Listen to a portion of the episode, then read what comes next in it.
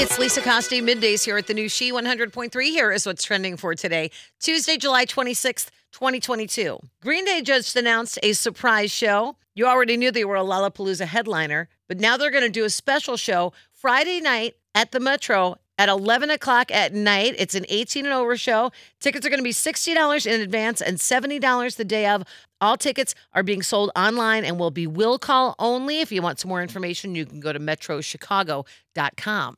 If you are a fan of the Choco Taco, we know you are not okay. Hang in there. The beloved Klondike product, an ice cream truck favorite, shaped like a taco, of course, has now been discontinued. According to a Klondike brand representative, they say over the past two years, we've experienced an unprecedented spike in demand across our portfolio and have had to make very tough decisions to ensure availability of our full portfolio nationwide. We know this may be very disappointing. Yes. They do say you might be able to find a Choco Taco here and there as sellers run through their inventory. Rest in peace, you wonderful dessert. And may we all look this good at the age of 77. Happy birthday to Dame Helen Mirren.